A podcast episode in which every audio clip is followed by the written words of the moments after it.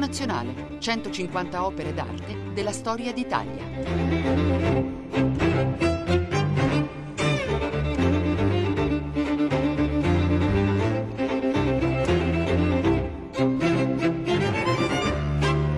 Buongiorno da Luca Scarlini dal Museo Nazionale di Radio 3.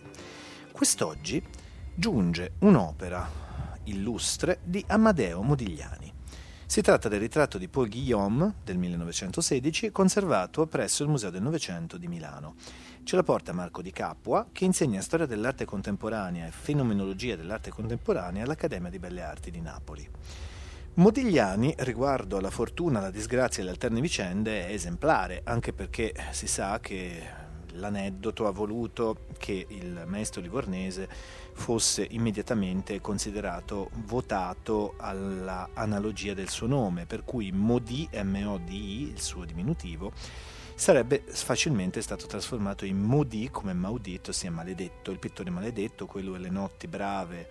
prima a Montmartre e poi a Montparnasse, il pittore votato all'alcol e alla droga, alla dissipazione, alla dissoluzione, alla relazione complicatissima con donne che lo spingevano sempre più nell'abisso e nel baratro. Questo è naturalmente il folklore modiglianesco. E vi è anche una eh, chiara tentazione di andare per aneddoti nel racconto di un artista che oggettivamente ha avuto una vita molto complicata e che è stato riconosciuto pienamente dopo la sua morte, quando le sue opere, che prima venivano cercate solo da alcuni collezionisti e mercanti, hanno avuto un aumento di valore straordinario e sono state di fatto cacciate da tutti coloro che avevano interesse a questo suo itinerario breve, bruciante, in cui ha lasciato comunque una produzione cospicua. Il ritratto di Paul Guillaume dà conto anche della relazione con uno dei suoi mercanti ed è un'opera che viene sempre particolarmente apprezzata dai visitatori del Museo del Novecento, simboleggiando ciò che Modigliani aveva sempre voluto fare in relazione tra una compenetrazione con la lezione dell'antico e una testimonianza del tempo presente.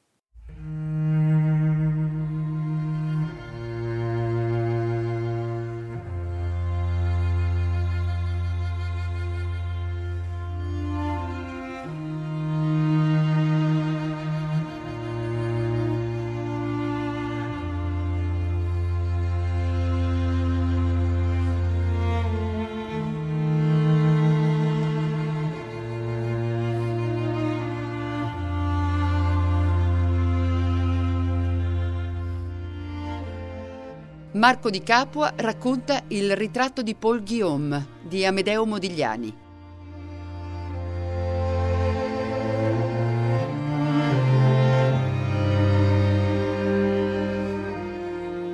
L'opera che ho scelto per il Museo Virtuale di Radio 3 è un'opera di Amedeo Modigliani ed è il ritratto di Paul Guillaume del 1916, datato perfino sul dipinto, e che appartiene alle collezioni del Museo del Novecento di Milano. Mm, per visualizzarvelo dirò che c'è un uomo che ci guarda dal dipinto, ha un'aria leggermente dandy, elegante, appoggiato con un braccio a un tavolo. Sembra guardarci dall'alto verso il basso con un'aria un po' di sufficienza, ma poi questa aria di sufficienza è mitigata da una sorta di ironia che Modigliani mette subito, di dolcezza verso il personaggio, che ce lo rende immediatamente simpatico. Eh, un braccio, dicevo, appoggiato a uno stipite, l'altro è lungo eh, il corpo, è vestito con giacca, una cravatta scura su una camicia bianca,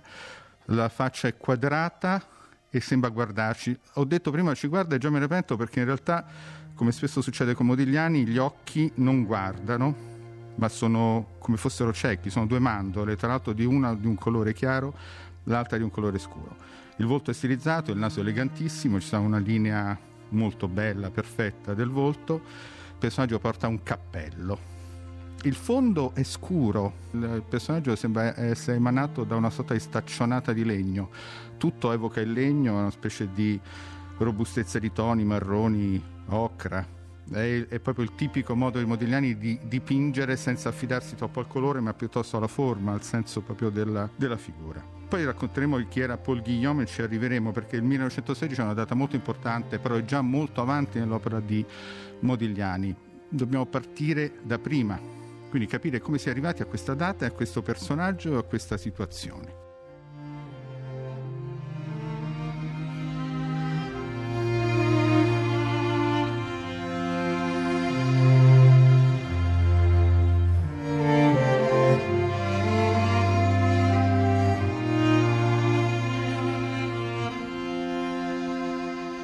Il quadro è stato dipinto a Parigi, ma naturalmente Modigliani non nasce a Parigi, ma è un grandissimo pittore italiano, nato a Livorno da una famiglia di ebrei sefarditi ed è tutto lì che nasce in realtà non soltanto l'uomo Modigliani, ma anche la sua vocazione.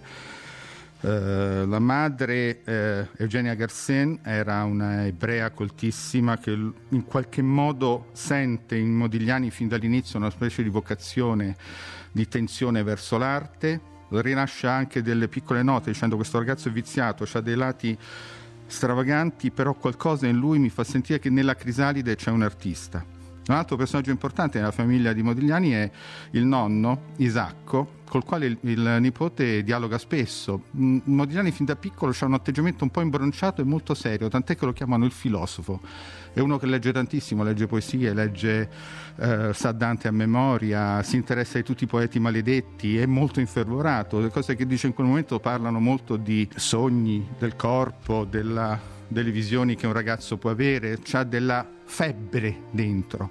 Questa febbre poi è suffragata dal fatto che effettivamente la prende la febbre, è una delle notazioni diciamo del Modigliani giovane e che però è come una sorta di presentimento della fine poi di Modigliani perché si ammala fin da, da, ragazzino già 11 anni di pleurite in connessione con la malattia in qualche modo rafforza la sua uh, dimensione artistica molto spesso l'arte nasce al contatto con la malattia è il caso di Matisse che per esempio cominciò a dipingere perché la madre gli mise dei colori in mano durante una, un'influenza piuttosto forte, che un'infezione che aveva avuto. Quindi c'è un nesso tra la malattia, uno stato di eccitazione giovanile particolarmente violenta e la scoperta dell'arte. In Modigliani questo si avvita subito quasi a confermare quella cosa che poi su lui peserà moltissimo, cioè l'idea che in fondo l'arte e la vita si mescolano molto che il genio oppure anche il mito di Modigliani è tutto scritto anche in questo avvitamento che ne ha fatto un personaggio mitico, poi lo diremo alla fine, ma insomma tutta la sua vita che ha ispirato film, che ha ispirato narrazioni, che ha raggiunto anche un certo grado di notorietà, è legato molto alle sue esperienze di vita, essere stato un pittore cosiddetto maledetto. Adesso non insistiamo troppo su questo elemento, però certamente questo, questa idea di vita vissuta, di vita potente, di vita mh, sofferta in lui è stato molto evidente. Certo è che questo inizio con la malattia, tra l'altro già a 16 anni lui si ammala, la pleurite si trasforma in tubercolosi, quindi è la malattia che poi lo porterà in seguito alla morte.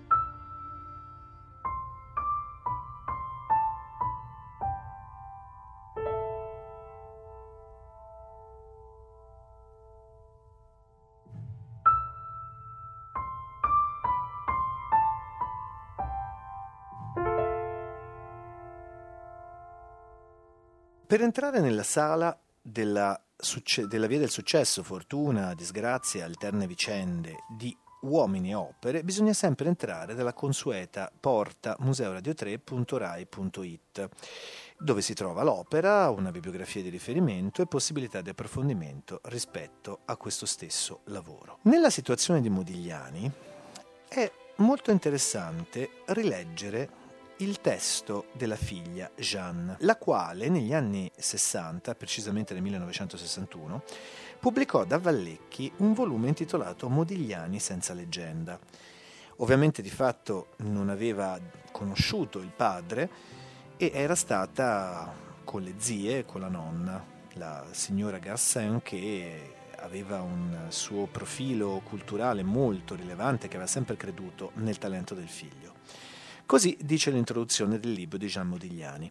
A casa mi parlavano del tuo povero babbo, con tenerezza e rimpianto mia nonna, con tono compunto e pur pesante di sottintesi mia zia e poi anche mia madre adottiva nel tempo. L'ammirazione più assoluta, irrigidita e sostenuta da un sentimento di ingiustizia, la vita di miseria, gli attacchi della critica fascista, era d'obbligo per lustrarmi le scarpe, prima di andare a scuola, mi proponevano ogni mattina, con gesto immancabilmente commosso, uno strano cuscinetto. fatto di pezzi di velluto marrone a costole cuciti insieme ai ritagli della giacca del tuo povero babbo. Mio padre è stato in parte per me durante i primi anni quel richiamo mattutino alla devozione filiale, mentre seduta davanti alla gran tavola di marmo nero cercavo ancora assonnata di buttar giù i caffè latte e ripassare le lezioni. Per fortuna a scuola nessuno quasi sapeva chi fosse il mio povero babbo. E qui si conclude il percorso raccontando come in Italia, fino di fatto a una riconoscimento maggiore dopo la seconda guerra mondiale, nei confronti dell'opera di Modigliani vi fosse stato spesso una forma di ostilità molto marcata. E come segnala eh, Jean Modigliani il fascismo non favorì senz'altro la distribuzione e la diffusione delle sue opere, eppure anche in Italia naturalmente vi furono critici che compresero per tempo il suo valore, anche se Modigliani a tutti gli effetti rimane l'italiano di Parigi.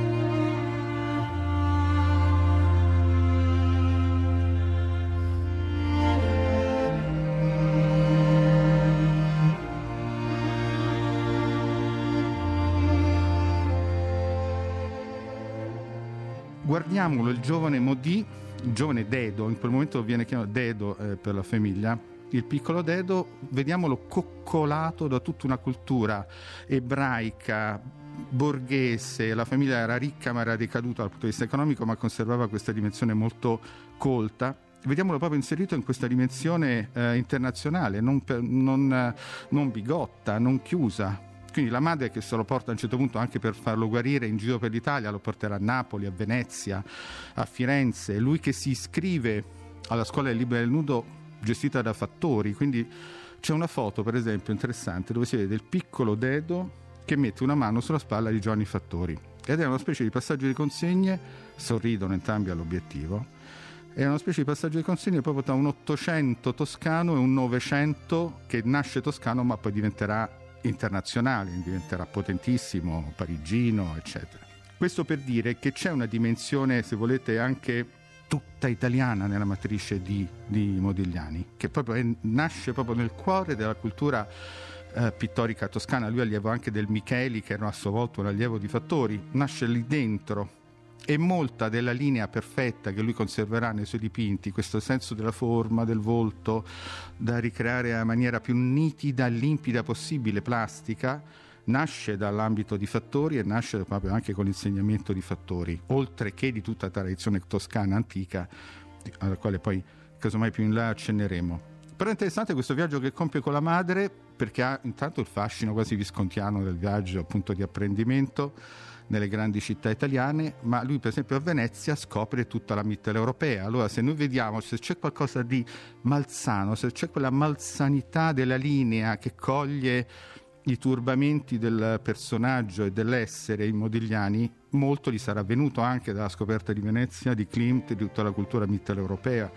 Quindi questa dimensione molto psicologistica eh, del, dell'arte e della pittura.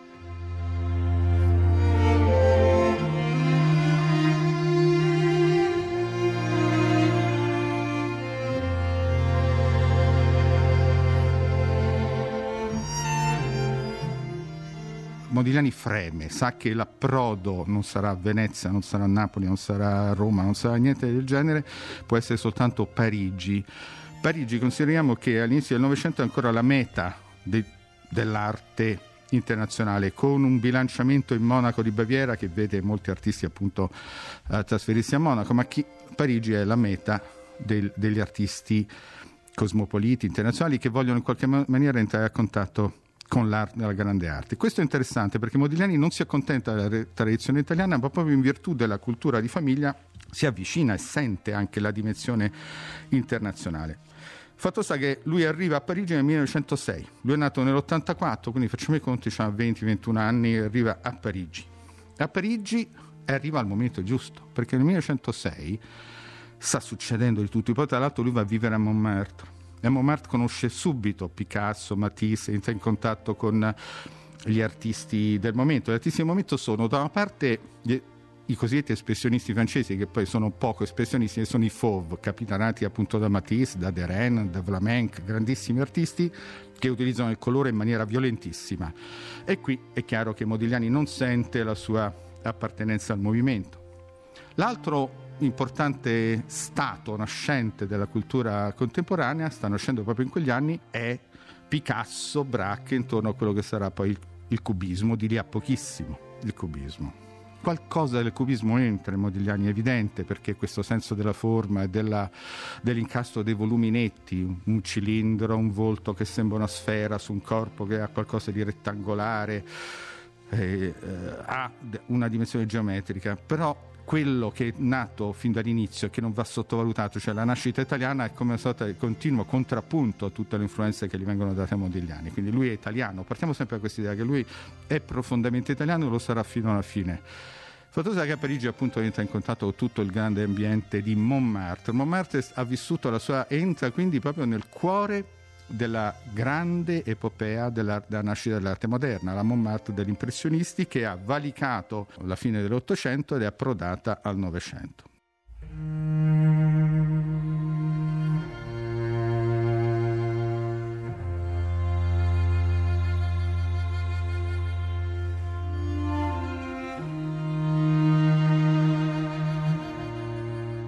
Nel 6 muore Cézanne, nel 7 c'è una grandissima retrospettiva di Paul Cézanne. Lui può vederla. Questi sono i momenti importantissimi in tutte le formazioni di artista perché dipende dagli artisti che incontri, dalle persone che ti sollecitano, dalle grandi mostre che puoi vedere. Poter vedere la grande retrospettiva di Cézanne in quel momento e poterla scoprire nella sua importanza insieme a Picasso e tutti coloro che poi la svilupperanno quella lezione è fondamentale per Modigliani. E quanto Cézanne c'è in Modigliani? C'è sempre, c'è anche nel nostro ritratto ovviamente, nel ritratto che abbiamo scelto, perché Paul Guillaume risente moltissimo di quei toni rugginosi, di quei toni bruni, di quella indifferenza al colore e invece quell'insistenza per la forma, anche per, con quelle asimmetrie. Io guardo il quadro e vedo che c'è una spalla di Guillaume più alta e una più bassa, perché in qualche modo Modigliani manipola il corpo umano a secondo delle posizioni che nello spazio deve assumere, perché hai spazio nel quadro che è un'entità autonoma rispetto alla realtà, tu puoi anche muovere qualcosa all'interno del dipinto, puoi sollevare una spalla, puoi chiudere un occhio, puoi rendere una mano più aggettante, l'altra ritraente, ma fai in modo che, di creare, entrare in relazione con uno spazio nuovo che è quello della pittura. E questa, e questa lezione costruttiva di Cézanne che è come un architetto della figura in qualche modo arriva a potentissima su Modigliani fin da subito. Gli incontri che Modigliani fa in quel momento sono fondamentali, per esempio c'è questo grandissimo artista, mh, pittore, ma artista, ma soprattutto amico degli artisti, è stato Max Jacob. Max Jacob è colui che presenterà a, in seguito anche Modigliani a poi Guillaume lo introdurrà nell'ambiente, è colui che gli presenta Picasso, vivono insieme, vivono vicino al Bateau Lavoir, che era questo mega studio dove, vivevano, dove operavano tutti i grandi artisti del momento. Quindi c'è tutta questa proprio immersione, full immersion di Modigliani dentro la cultura, la cultura uh, parigina. Naturalmente non si vive bene, si è poveri noi stiamo parlando di un'avanguardia, di un modo di essere artista che non è consacrato da nulla. Il, colui che si avvicina inizialmente a lui si chiama Paul Alexander ed è un medico che però ha la, facoltà di essere innamorato degli artisti e di volerli, eh, di volerli aiutare. Per alcuni anni Modigliani si appoggia soltanto a Paolo Alexander, raccon- scrive lettere alla madre dove dice lui sta soffrendo molto, sta, sta, lottando, ma insomma in qualche modo riuscirà ad emergere e riuscirà a far valere la sua arte. Paul Alexander è colui che lo appoggia inizialmente. Questa idea del mecenatismo, degli appoggi, dei legami diventa importantissima, si mangia anche perché c'è qualcuno che ti vuole bene. Per esempio, Modigliani mangia spesso da questa mh, mm, italiana che era stata anche eh, una modella di Redonna e che aveva conosciuto gli artisti e che poi a un certo punto, stufa di questa vita, o forse perché non più in grado di poter fare la modella, aveva aperto un, una latteria questa italiana Rosalia, che poi viene chiamata Rosalie, è colei che dà a mangiare agli artisti a patto che gli siano simpatici. Modigliani è uno che gli sta simpatico, quindi gli dà da mangiare. Però litigano anche molto. Allora, quando litigano, so, Modigliani strappa tutti i fogli dalle pareti, poi invece ne porta altri.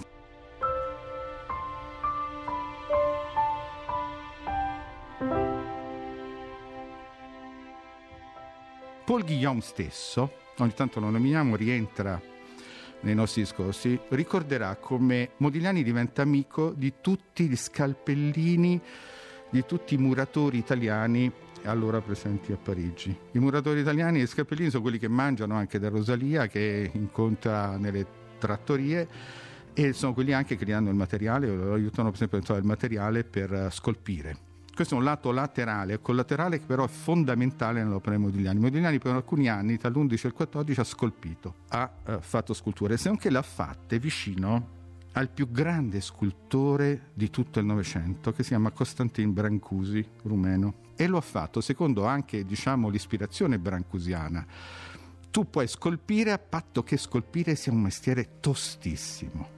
Quello che conta è l'intaglio della pietra tagliare la pietra, togliere materia, altro che modellare creta o cere come tanti artisti.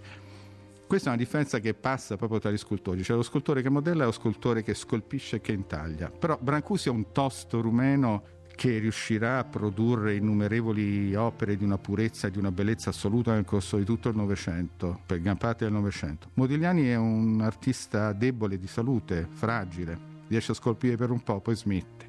troppo duro questo, questo lavoro, troppo difficile trovarsi il materiale. L'Akhmatova, che è stata una grandissima poetessa, tra l'altro anche sua innamorata, per un certo periodo l'ho accompagnato, una grandissima poetessa russa,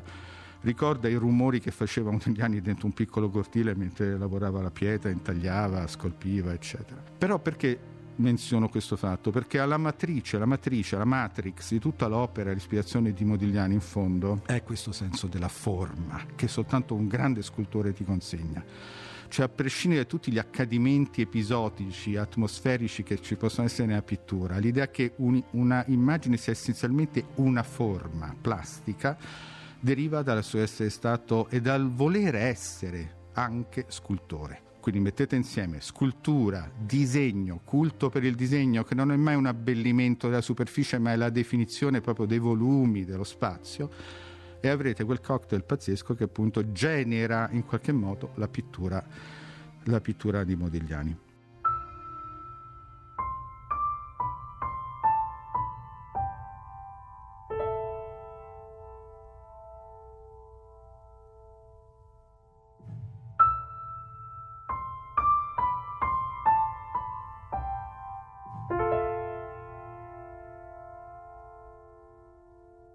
La sala della Via del Successo accoglie il ritratto di Paul Guillaume che fa parte di un manipolo di ritratti importanti in cui si riassume la lezione di Modigliani, pittore perché eh, non poté essere scultore, ma il mito della scultura rimane, se si pensa al famoso scherzo che mise in croce il mondo della storia dell'arte negli anni Ottanta quando tre ragazzi livornesi buttarono in un canale tre teste fatte con un trapano e vi fu chi disse che erano opere vere, che Modigliani aveva realizzato nel corso di un suo ritorno a Livorno e che erano state poi gettate in un canale perché l'artista ne sarebbe stato insoddisfatto. Ma come sottolinea fortemente Marco di Capua, nel lavoro di questi ritratti, il ritratto per Modigliani fu la forma d'arte per eccellenza, vi è anche l'impatto della scultura, arte a cui Modigliani voleva dedicarsi e che abbandonò dopo qualche anno, mantenendo sempre una relazione fortissima di affinità con Costantin Brancusi, che era vicino di casa e che della scultura stava cercando di forzare i limiti, di trovare altre vie di rappresentazione. Il ritratto, quindi il confronto con l'essere umano, è una dinamica principale per Modigliani e tra i vari ritratti e autoritratti colpisce specialmente quello che si trova a Copenaghen, l'autoritratto di Modigliani che è del 1915, a Copenaghen allo Statens Museum for Kunst, che è un autoritratto in costume di Pierrot. Si sa Come ha raccontato Jean Starobinski, la fine Ottocento, l'inizio Novecento fino alla Prima Guerra Mondiale è l'epoca del saltimbanco. L'artista che è in crisi, che non trova più un proprio posto nella società, si rappresenta come saltimbanco, come clown, come giullare e quindi, in dialogo stretto con Picasso, anche Modigliani si propone come Pierrot, come clown bianco, che è figura che ben rappresenta le sue melanconie metafisiche e il suo bisogno di perdersi nelle notti di Montmartre e di Montparnasse che lo videro sempre come re dandy, elegantissimo, anche se in miseria cronica, sempre circondato da belle signore, eppure votato a una sua specifica e micidiale leggenda di disastro.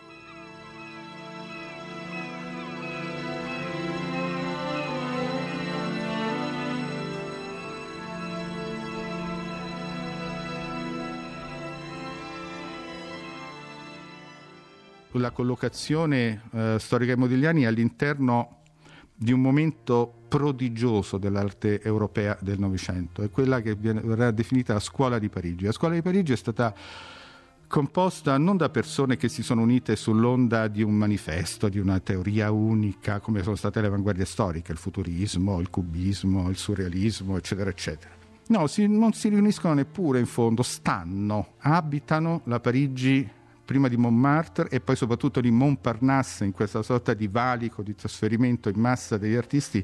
che passerà da Montmartre a Montparnasse e di cui Modigliani sarà il, il re in qualche aspetto. Eh, Modigliani è proprio tipico artista di Montparnasse, il dandy di Montparnasse, il personaggio che forse diventa anche più celebre tra le strade di quel quartiere eh, viene ricordato come l'italiano elegante, sempre con le sue giacche di velluto, i suoi foulard rossi o bianchi, la sua parlata forbita, la sua conoscenza dei poeti. Lui sa recitare Baudelaire, Rimbaud, Verlaine, Dante, che riempie le orecchie di tutti a memoria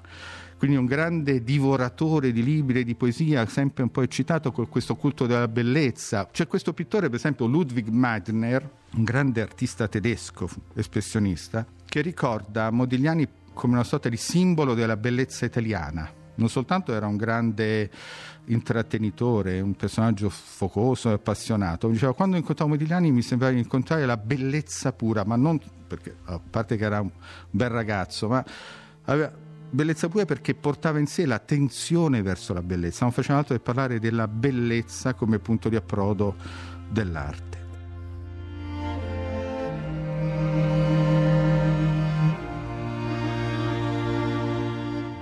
La scuola di Parigi è interessante, è formata da meticci, è una scuola co- cosmopolita, in qualche modo tutti arrivano a Parigi e si fondono in crogiolo unico, però formato da tante lingue diverse, l'ebreo, lituano, Sutin, l'ebreo polacco, ebreo polacco Kisling, il eh, Fujita giapponese, Modigliani ebreo italiano, ebreo russo Chagall, molti ebrei come vedete, in qualche modo diventano, fondano. Per esempio c'è un pittore straordinario che fa la scuola di Parigi ed è Maurice Utrillo. Utrillo è il pittore che ha dipinto la Parigi, i muri di Parigi. Allora se mettiamo insieme i muri di Parigi dell'epoca, bianchi, dipinti da Utrillo, e eh, le figure di Modigliani in questa composizione di, di, figure e di spazi avete proprio una scena madre di quella Parigi di allora. Come dicevo appunto di Montparnasse ed è a Montparnasse che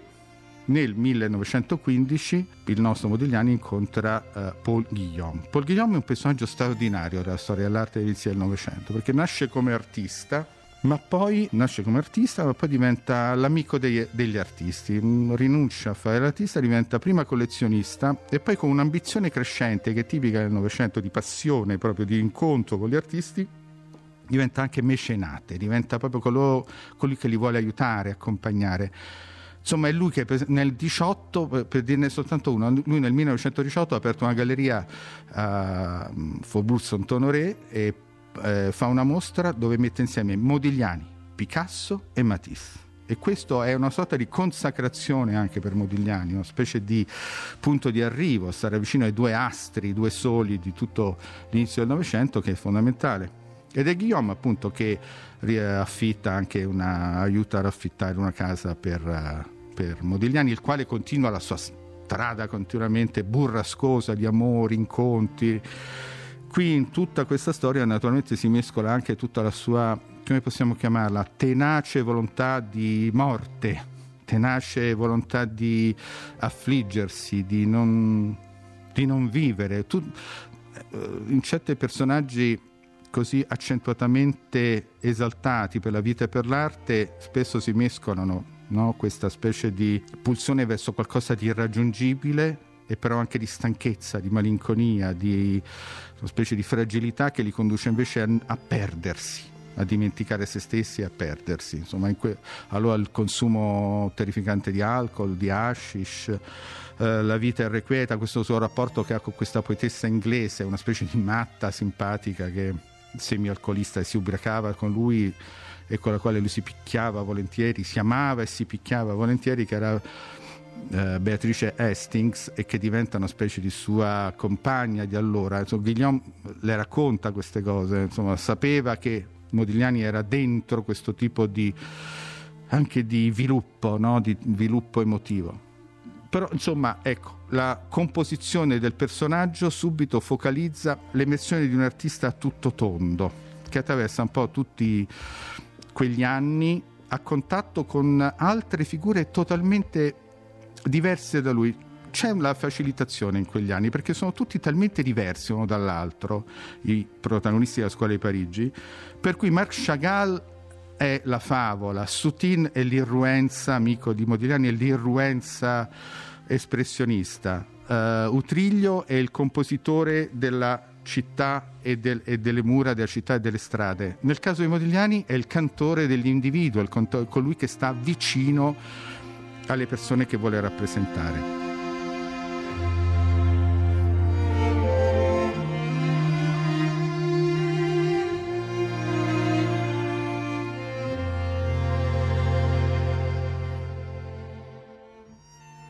Marco di Capua racconta il ritratto di Paul Guillaume di Amedeo Modigliani.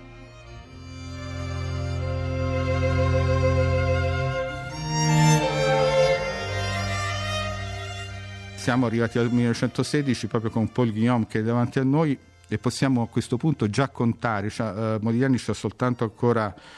3-4 anni di vita perché morirà nel 20, quindi ha una, un, ancora poco davanti a sé della sua esistenza, ha davanti a sé l'incontro con la sua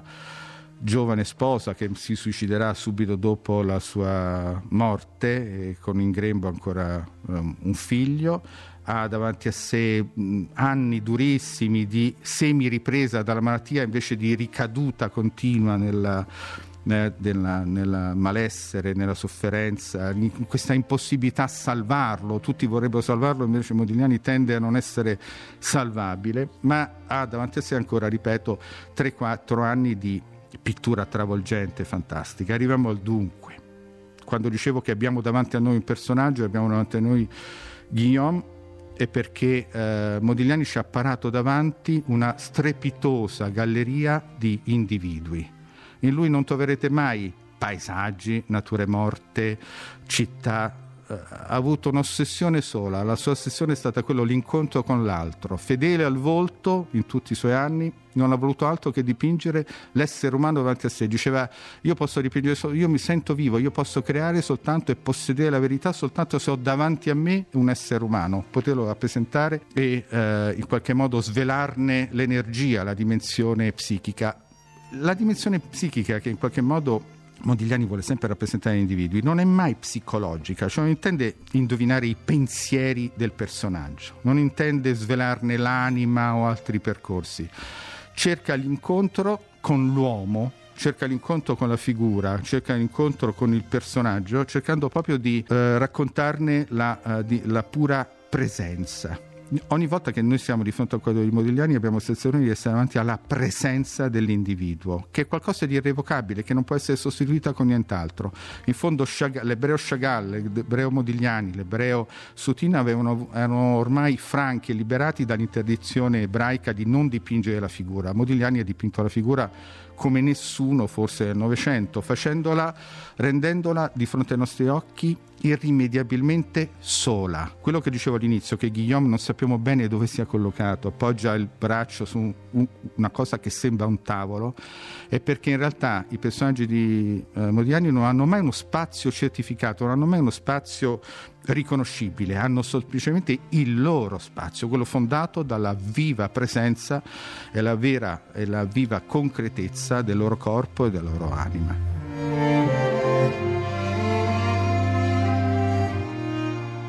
Gli ascoltatori volessero incontrare altre opere di Modigliani, oltre che appunto uh, quello che vi ho appena detto, per esempio alla Galleria Nazionale Moderna di Roma c'è un bellissimo nudo di Modigliani. A un certo punto lui cominciò a dipingere dei nudi favolosi.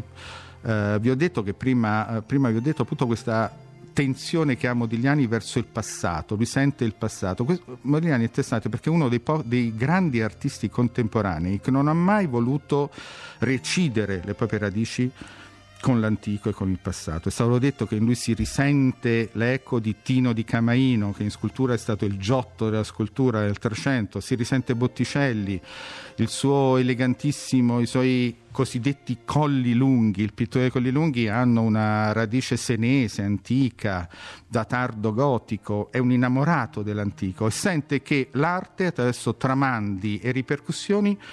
è sempre contemporanea, qualsiasi artista è contemporaneo, anche il più antico, se vive nel nostro operato e nella nostra azione creativa. Modigliani sente questo perpetuarsi e questo tramandare della, delle scelte dello stile ed è per questo che a un certo punto addirittura evocavo l'idea del grande nudo che è alla Galleria Nazionale d'Arte Moderna di Roma perché eh, a un certo punto addirittura scopre Tiziano oltre che Raffaello, scopre i grandi nudi, le grandi veneri tizionesche vi dico soltanto una cosa, Giorgio De Chirico, che odiava praticamente tutti e che non amava praticamente nessun suo contemporaneo, disprezzava i surrealisti, i futuristi, diceva nel Novecento ci siamo soltanto io e Modigliani. Perché io e Modigliani abbiamo capito e sentiamo appunto il senso della tradizione e la innerviamo nella modernità. Modernità non vuol dire necessariamente avanguardia, vuol dire proprio sentire come quello che è passato è ancora vivo ed è, si ripercuote attorno a noi. Naturalmente poi i capolavori supremi sono nei grandi musei di Parigi.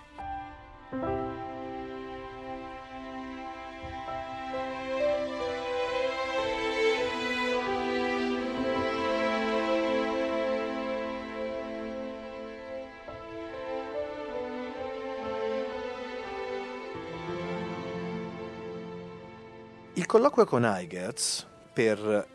quello che concerne Modigliani ci porta a un'opera antica. Un fotografo belga che si firma Romer Eisenbé ci manda un'immagine da Palazzo Altemps di una statua antica che ben parla con l'idea delle cariatidi che Modigliani poneva al centro delle sue opere in questo suo continuo lavorio di ripensamento delle forme antiche da riproporre nel tempo contemporaneo. Marco Di Capo sottolinea come i suoi famosi colli lunghi, che a Modigliani hanno dato una cifra distintiva, avessero a che vedere con certe soluzioni del tardo gotico o con la pittura senese, ma naturalmente vi è anche l'arte antica, che ha un peso non piccolo in questo racconto. E vi è in tutto questo anche naturalmente il confronto, parlando sempre di scultura, continuo di Camaino, il giotto della scultura, visto anche nel corso dei soggiorni a Napoli. E tutto questo la relazione fortissima con l'arte italiana antica, anche con Botticelli, eh, scoperta insieme alla madre Eugenia Gassin che lo aveva portato da Livorno a Napoli e a Venezia per curarsi di malattie gravi che aveva avuto, connettono sempre nell'aneddoto anche l'arte e la visione dell'arte classica a una sorta di antidoto di questa malattia che coglie Modigliani fin da ragazzo. L'arte quindi da una parte è un antidoto, ma vuole anche l'aneddoto e anche la malattia stessa, perché spinge l'artista sempre a nuovi ostacoli, a superarli, a darsi sempre nuove mete e nuovi scopi. Naturalmente Paul Guillaume come Leopold Zborowski e come anche mh, il conte Wielhorski, che sono sostenitori, mercanti, collezionisti di Modigliani,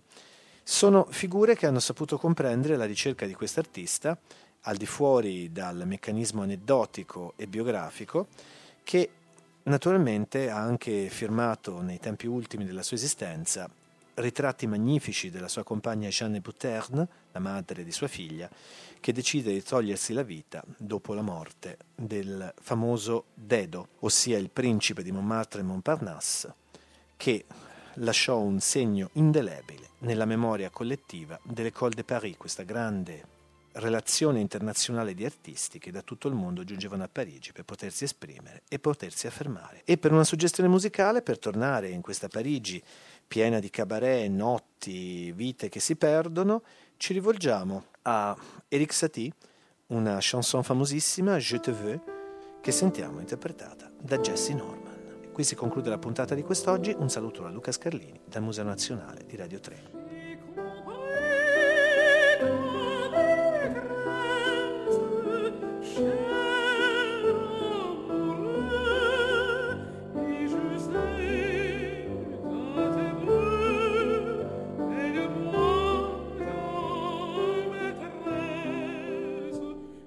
Museo Nazionale, 150 opere d'arte della storia d'Italia. Regia di Valerio Giannetti,